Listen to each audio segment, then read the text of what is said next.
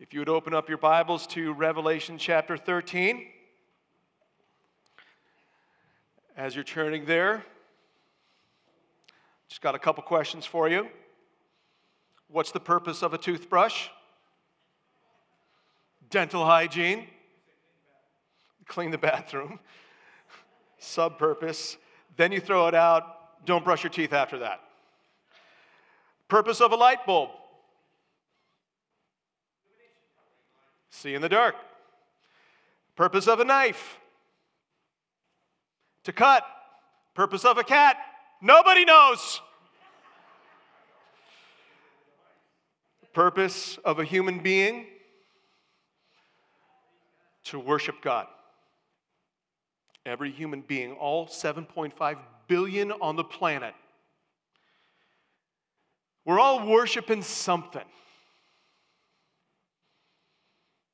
And this morning, what we're going to see is this unseen cosmic conflict for the hearts of men and women all around the world over who they're going to worship. Are you going to worship the Lamb who was slain? Or are you going to worship the beast who was slain?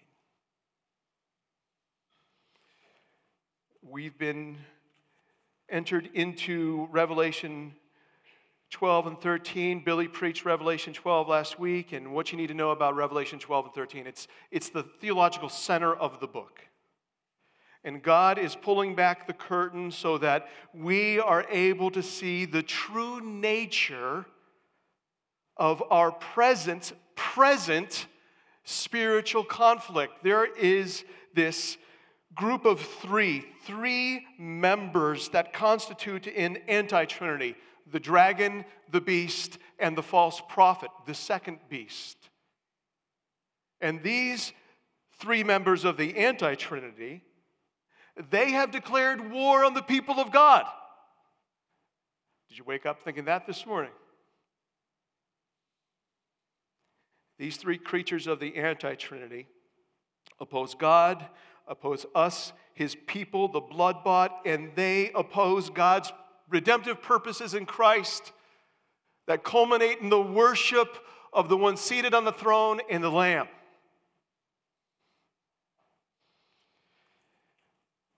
Earlier this year, I received a copy of an Open Doors booklet. It came in with my copy of Christianity Today, and this little booklet is the 2019 World Watch List of the 50 most, uh, 50 countries where the church is most persecuted. Number one, North Korea. Number 32 is Nepal. We've got connections to Nepal.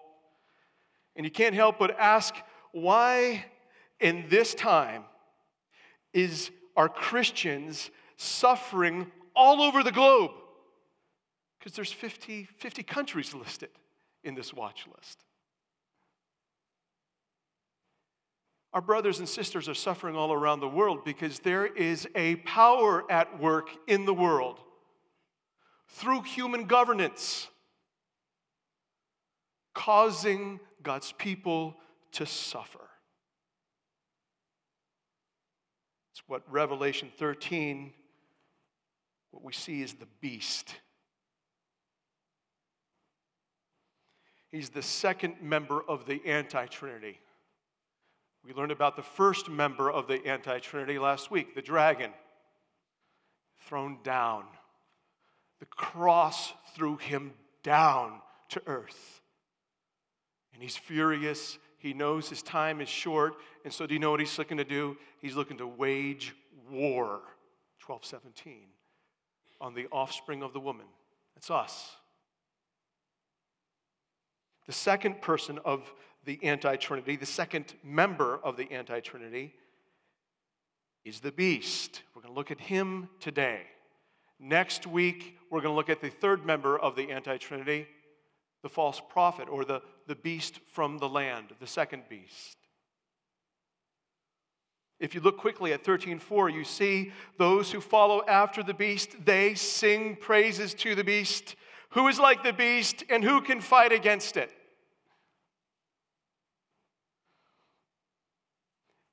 And at the beginning of this sermon, I just want to remind you we already have the answer to that. The Lamb is not just like the beast, He is the true Savior of the world, whom the beast mimics. He's greater than the beast. And the Lamb conquers the beast in Revelation 19. When we start looking at these passages and we start looking at these players in the spiritual conflict that are waging war against us, we can get we can start getting fearful. But I want to remind you up front we already know the destiny of the three members of the anti Trinity. They will not survive. Each one will be cast into the lake of fire. They know their time is short. And so, Revelation 12 17, they, the dragon makes his war on the church. Here's the point of this morning's sermon chapter 13, uh, 1 through 10. Satan, through the beast, is at work using human governance to wage war against God's saints. There's a battle going on. And we must endure it. For those of us who've been rescued from the wrath to come, we must endure the dragon's wrath now. Billy preached on the dragon last week. He's the first member of the anti Trinity. And he's furious and he is cunning. He is entrenched. He knows his days are numbered. He is determined. And so, what we see happening at the end of 1217 is, is, is that the, the beast wages war on the west, rest of the offspring of the church. And what chapter 13 is, is the strategy of the dragon. The dragon's waging war, and then we have the first strategy, chapter 13, 1 through 10, the beast war waged through the power of human governance. And then next week, 11 through the end of the chapter of 13, we're going to see the second strategy the dragon waging war through the subtle false prophet, the subtleties of propaganda. And what we'll see happen next week is that the propaganda it weaves with the power of the state to form a power block against God's own. We're at the very center of the very conflict that rages around us, and John is pulling back the veil for us to see it. So let's now get into the text. Here's what I'd like to do I'm going to walk us through chapter 13, 1 through 10. I'm going to bring us to a point What's it all about? And I'm going to try to apply it, if time allows, five ways. So let's start. Chapter 13, verse 1. And I saw a beast rising out of the sea. When the thing about the book of Revelation and apocalyptic literature, which this is, it's very visual. I saw, I saw, I saw, behold, behold, behold. We need to see what John is seeing. And what John is seeing is a beast coming out of the sea, which is interesting. Because in Revelation chapter 11, verse 7, and Revelation chapter 17, verse 8, this same beast rises out from the bottomless pit, the abyss, which I told you when I preached through chapter 9 is Satan's hellhole. So, what's the deal? Why the sea?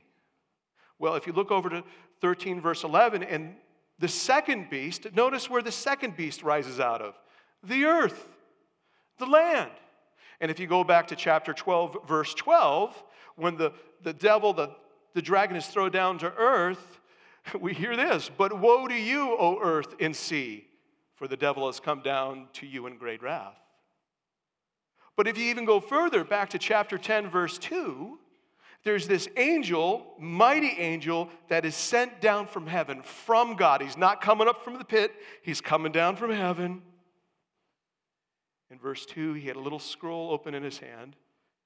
And notice, he set his right foot on the sea and his left foot on the land. Here's what's going on the mighty angel of chapter 10, verse 2, God saying, This is mine. I've come back to redeem it. And what we see going on in chapter 13, verse 1 and 11, with these beasts rising up from the sea and the land, is the counterclaim of the dragon saying, No, it's mine. And all the worshipers in it. In chapter 13, verse 1, we see that the beast mirrors the dragon. We read this with ten horns and seven heads, with ten, ten diadems on its horn, horns. And if you flip back to, I think it's 12, verse 3, we read this about the dragon. And another sign appeared in heaven Behold, a great red dragon with seven heads and ten horns, and on his head seven diadems ten horns, diadems, seven heads. What you need to understand is that this beast is devilish. It has dragon like nature. It's the dragon's representative sent from the dragon as its image of sorts to work woe on the earth. And if you keep on reading, verse 2, now you get into some really interesting action. And the beast that I saw was like a leopard, its feet was like a bear's, and its mouth was like a lion's. And, it, and to it, the dragon gave its power and his th- throne and his great authority. What this is, is a throwback to Jan- Daniel chapter 7. If you were reading this in the first century and you were familiar with the book of Daniel, Daniel, like, yeah, man, this is like vintage beast business here. Because in Daniel chapter 7, Daniel is given a vision in which he sees four separate beasts coming up from the sea, one after another. The first beast is a lion, 7 verse 4. The second beast is a bear, 7 verse 5. The third beast is a leopard, 7 verse 6. The fourth beast is a beast that's different from them all with 10 horns and gnarly teeth, 7 7. And so, what we see going on here is John making a connection from this beast in Revelation 13 to the beasts of Daniel chapter 7. And when Daniel in Daniel chapter 7 asks an angel, Who are these beasts? The angel says, They're four kings of kingdoms that oppose God and the saints of God. And these Daniel beasts have classically been understood as the lion representing the Babylonian Empire, the bear representing the Medo Persian Empire, the leopard representing the, the Greek Empire, Alexander the Great, and then the, the beast with 10 horns representing the Roman Empire. And so the symbolism here is one of human empires, governance the beast is operating in the realm of human governance in opposition to God. It's the nature of the first beast's power and strategy. So, what's going on here then is the dragon is waging war on the saints of God through governance that opposes God.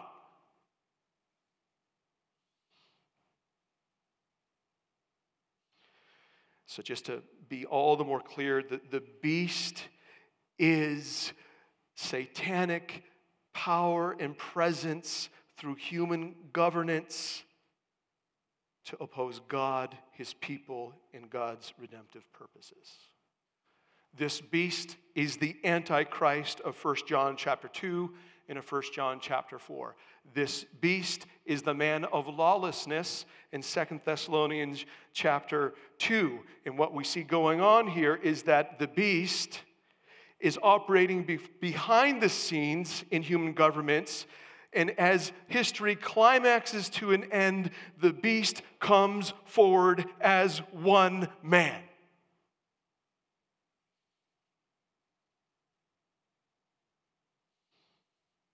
Pretty sobering. Now, if you know your Bible at all, you may be having this question in the back of your mind well, what about Romans 13 1? What about needing to submit to human authorities? Well, that's still in play. We, as followers of Jesus, followers of the Lamb, submit to human governors and authorities insofar as we are allowed to follow after the Lamb wholeheartedly without obstruction. And if we're put in the position of having to decide between obeying our great Lord and Savior Jesus and the state, we obey Jesus. What we're seeing here is that Satan, the dragon of old, is not only able to delegate his authority to demonic presence that influences human governments, he does. And what happens is a human government, which is, quote unquote, Romans 13, God's minister for his purposes, what the beast does is he totally distorts it. And now the citizens worship it.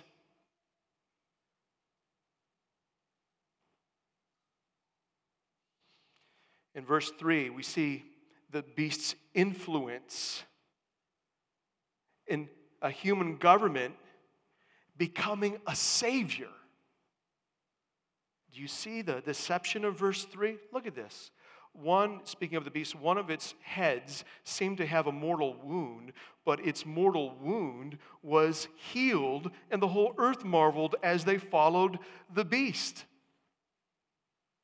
The beast is depicted as having this wound unto death, but that death wound is apparently miraculously healed. The picture being painted here is that the Daniel 7 beast here in 13 is a compilation beast. It's all those beasts rolled into one. It's one demonic, Satan empowered spirit operating throughout the millennia. and it's playing the role of a savior. You can't help the mimicry, you can't help but see it. It receives a death blow, but is healed. Maybe you remember chapter 5, verse 6. Who alone from all of creation is able to take the scroll into the hand of the hand of the one seated on the throne and break its seals. Who, who alone can do that? Who alone can do that is the lamb standing in the middle of the heavenly entourage, a lamb standing who had been slain. And then what we see in chapter 5, verse 9 and 10, we see worship following this. Worthy are you to take the scroll and to open its seals, for you were slain, and by your blood you ransomed people for God from every tribe and language and people and nation, and you have made them a kingdom and priests to our God, and they will reign on the earth. Christ's death and resurrection uniquely qualifies him to be the Savior of the world.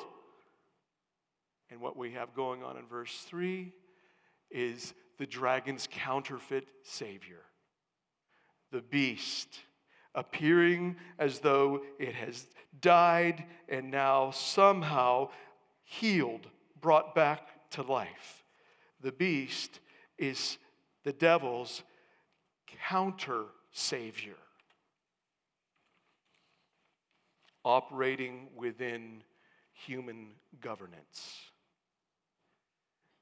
Notice the results in verse 4. The last half of verse 3 the whole earth marveled as they followed the beast. The second member of the anti Trinity appears to die, comes back, and it seems like the whole earth marvels so much so they followed the beast. That word followed, it's discipleship language. Loyalty, devotion, obedience, doing the will of the beast. That stands in stark contrast to, to, to the next chapter, chapter 14, verse 4. Speaking of the redeemed, the blood bought, these have been redeemed from mankind as first fruits to the Lamb, and they will follow the Lamb wherever he goes. There's two groups of followers, there's two saviors. And what you're going to see is they follow him worshiping.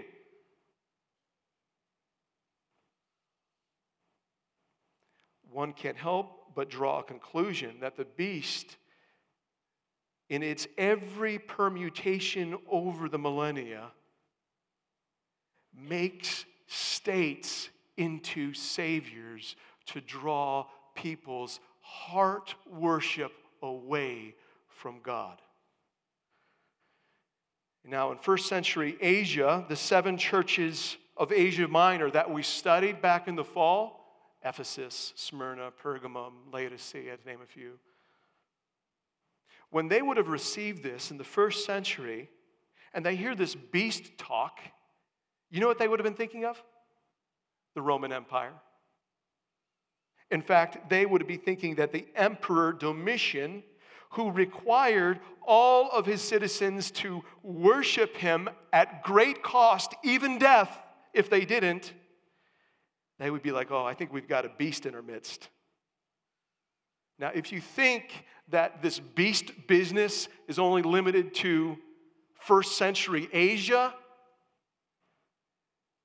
how about this? How about 21st century North Korea? How about Kim Jong un, North Korea's supreme divine leader, its savior? North Korea is number one on the Open Doors 2019 watch list for a reason.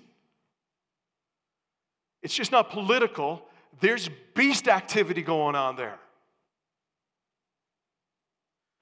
In verse 4, we see the results of the discipleship, the, the following after the beast. The result is worship. That's the real end game here. Look what they say, those following after the beast. Who is like the beast and who can fight against it? the members of the anti Trinity are gathering worshipers from all around the globe to worship the dragon and the beast. And the counter worship of the anti Trinity is not the same as the true worship of the true Trinity the Father, Son, and Holy Spirit. Listen to what they say. Who is like the beast? Who is like the beast? dead and raised. Who can fight against him because he can't die? He's our Savior. Verse 4, this, this praise of worship to the beast and the dragon, is, this is a spin off of Exodus 15:11. This is a blasphemous spin. In Exodus 15 11, what we have is God has just delivered Moses and Israel through the Red Sea. They are looking upon the dead bodies of Egyptian shoulders on the shoreline, and they sing a song to Yahweh. And they sing, Who is like you, O Yahweh? Who is like you? Who can fight like you, Yahweh? And so, what these folks are doing having been deceived by the, the fake crucifixion and resurrection, whatever that is, they're singing blasphemous worship to the beast. Do you see what's going on here? Do you see what these deceived men and women are doing? They are attributing to the beast only what God can do. There is only one deliverer. And there is salvation in no one else. There's only one name given among men under heaven by which we must be saved. That name is not the beast. That name is Jesus, who is the Lamb. They are, they are attributing to the beast only what God can do. There's only one deliverer. These, these people, these image bearers, have been, have been terribly deceived. Now, this question that's being asked who is like the beast and who can fight against them? This should sound familiar because a similar question was asked way back in Revelation 6, verse 17 the sixth seal, God's pouring out his wrath, the great day of God's wrath. And all those who haven't bowed a knee to Jesus are saying, Who can stand on that day? Thinking that no one can. And then in chapter 7, we learn that, oh, those who've been sealed by the seal of God, they will stand on that day. And then we're given another snapshot of God's redeemed in glory from every tribe, tongue, and nation worshiping the Lamb on the throne. This question here in 13, who is like the beast and who can fight against him, gets answered in chapter 14, where we see the Lamb standing. And with him is these people following him who are worshiping him with one voice, rocking the place.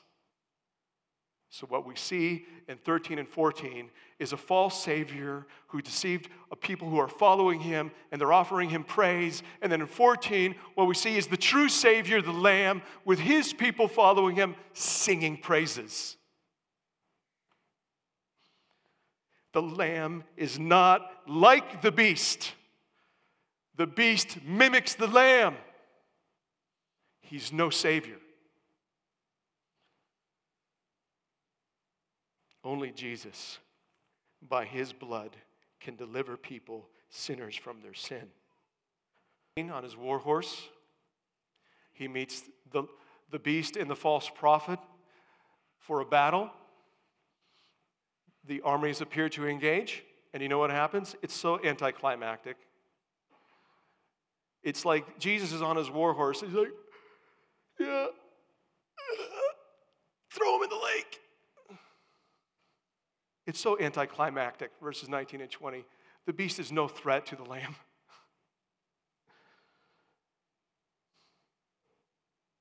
What we're seeing, though, here is the beast as a means of dragon strategy is influencing human government to oppress God, his people, and his redemptive purposes. There is just no sinful human government that can save any sinful human being. Only the Lamb who has been slain can save sinners from their sin. In chapter 13, verse 5, we see this that the beast was given a haughty and blasphemous mouth. That, that word haughty, it's just arrogant, it's prideful and blasphemous is just lies about God. The, the beast is an in your face, arrogant blasphemer of God. Who gave him this mouth, by the way? Oh, we're not told right here. But look, look on with me. And it was allowed, the beast was allowed in verse 5 to exercise authority for 42 months. It was allowed to exercise authority for 42 months. It's like I allow my beast dog to go frolic in the places of grass when I let it off its leash. It was allowed to exercise authority for 42 months. We're not talking about the dragon having allowed the beast to exercise his authority. That's not the dragon talk. You know how I know that? Nowhere in your Bible is Satan given anything close to the authority of setting dates and days and times and seasons. Nowhere. That's God's property. This is God allowing the beast to exercise authority for 42 months. And that we bumped into that 42 months time period, 1,260 days, three and a half years, this season of intensifying suffering for the church, waiting until the last days and when Jesus comes back. What this means is this God has put a limit on how long the beast may exercise its dragon given authority, and any authority the dragon has was allowed by God to begin with. Chapter 13, verse 6, back to the blasphemies. There's a lot of, bla- there's a repeated blasphemy showing up. Blasphemies are lies about God. It's attributing characteristics only true of God to created things, or it's the attributing of characteristics of created things, only things that are created, to God. It works both ways. And so the beast is speaking various blasphemies against our God. More specifically, we read that the beast blasphemes God's name.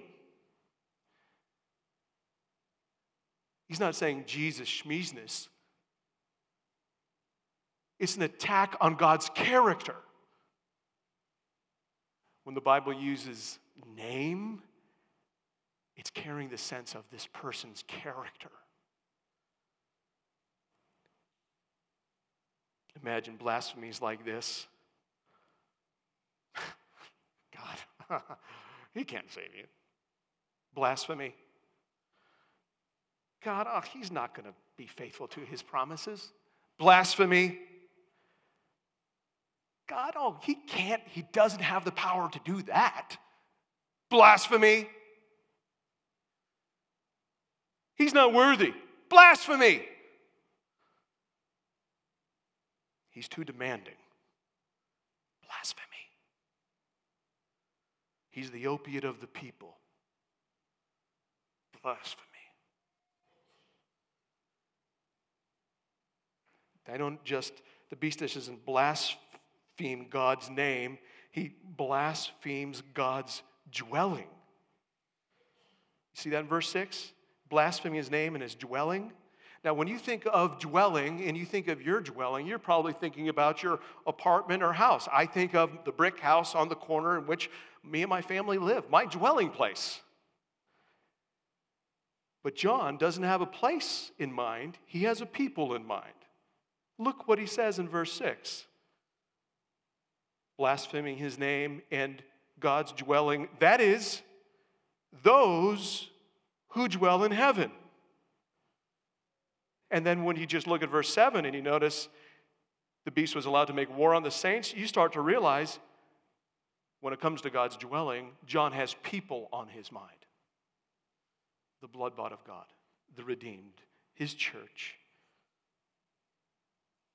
So, what we see here is the beast just doesn't spit his blasphemous poison on the name of our God. The beast spits his poisonous, blasphemous poison on God's people, the church. And mind you, if we're understanding the context right, it's all state sanctioned. You are all a bunch of narrow minded bigots living in an insulated world, frozen in 1952. Extremists, reactionaries, homophobes, chauvinists. Are you part of the alt right? And what, if, if the, the context is right, if we're understanding this right, it's, it's, it's coming from the state, it's coming from human government. Human government saying there's no God. Human government saying if you believe in God, you need to go to a re education camp. Do you know what's going on in Western China right now?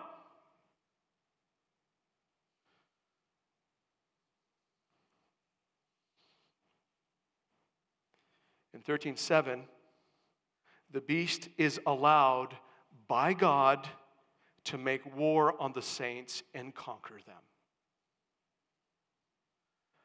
Allowed by God to make war on the saints and conquer them. Why would our wonderful God allow the beast to make war on us and conquer us? Well, there's a number of reasons we could say, but in the book of Revelation, it seems as though God allows these things so that his people are proved in the furnace of affliction to remain faithful to the Lamb in the face of beastly oppositions. It's proving ground. Now, I gotta, I gotta explain something right now. You, you may be thinking that getting saved is simply a prayer of repentance, and maybe you start giving a little something in the plate when it passes by. True conversion, true conversion, when someone goes from the kingdom of darkness into the kingdom of the beloved Son, when they repent and believe on Jesus, true conversion results in a persevering faith. And a persevering faith is proven by remaining faithful to Christ in the midst of beastly opposition, even if that is the verse 10 going to jail or even being martyred. Or what we'll see next week suffering economic sanctions. Do you know what's striking in chapter 16 of the book of Acts? Paul and Silas are in prison, and do you know what they're doing? Singing to the Lamb. Proven what we're seeing is the beast is allowed by God to wage war, the dragon's war, on God's blood bought, resulting in their apparent demise and captivity, death. But in the kingdom way of thinking, in God's eyes, being imprisoned for Christ or even being killed for Christ isn't being conquered, it's being faithful. It's conquering in the blood of the Lamb. Chapter 12, verse 11. So, what we're seeing here is a state sanctioned persecution of Christians for being Christians, for being followers of the Lamb. That's what's to come. It's already happening.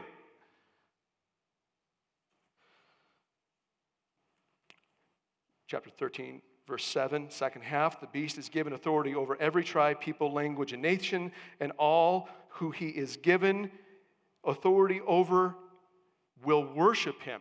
Verse 8. It's the end game. Verse 8. Those, those who follow him will worship him. But there's one significant clarification in verse 8. And all, will, all who dwell on the earth will worship it Everyone whose name has not been written before the foundation of the world in the book of life of the Lamb who was slain. Now that's a mouthful. But here's the point all those who dwell on the earth, that is, everyone whose name has not been written in the Lamb's book of life from before the foundation of the world, they will worship the beast but everyone whose name is written in the Lamb's book of life before the foundation of the world, they will not worship the beast. They will remain true to the Lamb. The beast is given authority over everyone on earth except those whose names are written in the book of life. These are those who've been truly converted who have a persevering faith. Their, their, names are written before the foundation of the world. The, the, the Lamb knows. The second person of the Trinity knows those whom He is slain for. He knows us by name from before the foundation of the world. This is a picture of sovereign grace. of God before the foundation of the world, setting his love on a group of sinners to call to himself to worship him. And the point of it is, we are not the beast's possession. We are the lamb's possession. We're the blood bought. And you notice this is the Lamb's book of life? Though we may face death, we will live forever with the Lamb, who himself was slain and was raised from the dead. We don't need to fear death because Jesus is the resurrection and life. And though we die, yet shall we live because of him. And if you're wondering, hey, uh, is my name written in the Lamb's book of life? Here's how you know Do you have a persevering faith? In the midst of opposition, do you stay true to the Lamb? The beast does not have ultimate authority over us, brothers and sisters in Christ, because we're in the Lamb's book of life. In verses 9 and 10, we have the con- concluding application. In verse 9, we read, If anyone has an ear, let him hear. This should sound familiar because this expression was, was used seven times in chapters 2 and 3 to the churches. He who has an ear, let him hear what the Spirit is saying to the churches. Christ the King Church, for those of you who are followers of Lamb, for those of you who know your name is written before the foundation in the Lamb's book of life, hear this. If anyone is to be taken captive, to captivity he goes. If any one of us is to be slain by the sword, with the sword he must be slain. Let me try to help you understand this even more. Let me, I've added some words to give fuller meaning. These aren't God's words, these are my words just to help us understand. If anyone who belongs to the Lamb is to be ca- taken captive because of the Lamb, to captivity he goes for the Lamb. And if anyone who belongs to the Lamb is to be slain by the sword because of the Lamb, with the sword he must be slain for the Lamb, who is also slain. In light of the beast who is, in light of the beast who is what he's doing, because we're followers of the Lamb, we oppose him. And we will suffer for that. There might be jail time in our future. There might be death in our future for Jesus' sake. And, dear friends, if you haven't gotten the gist of the book of Revelation yet, as we approach that day, if you're a follower of the Lamb, it's just going to get harder for us. And so the call here is to endure by faith. See that last sentence of verse 10? Here is a call for the endurance and faith of the saints. By faith, we know who the Lamb is. And by faith, we believe what he has done on our behalf. He died in our place. And by faith, knowing that we're written in the Lamb's book of life, we are willing to suffer jail time, even pour out our blood for him, because he is worthy of our unwavering devotion. Jesus endured God's wrath for us forever. We endure the dragon's wrath now. And in the eyes of our great triune God, our going to jail, our, our being put to death, our suffering economic hardship for Him, in His eyes, that's how we conquer through the blood of Jesus. We have a triune enemy dragon, beast, false prophet who is waging war against us. And the beast, the second member of the anti trinity, he is using the power of the state in various ways and forms to oppress God's people and harm us. It's happening today. We have a brother, Simon Rai, in Nepal, who's facing jail time. It's happening today. We have brothers and sisters all around the world. I have on my phone an Open Doors app. It gives me a person to pray for, people to pray for every day from around the world, suffering Christians, persecuted Christians. I've been praying for a 65 year old woman from Iran all week who is suffering state sponsored persecution. It's happening now. The beast is at work. The satanic's present manifesting itself in human governments, causing God's people to suffer, and we must, we must endure it. Okay, I'm going to whip through these five applications. First is this beware. The, the, the veil is being pulled back.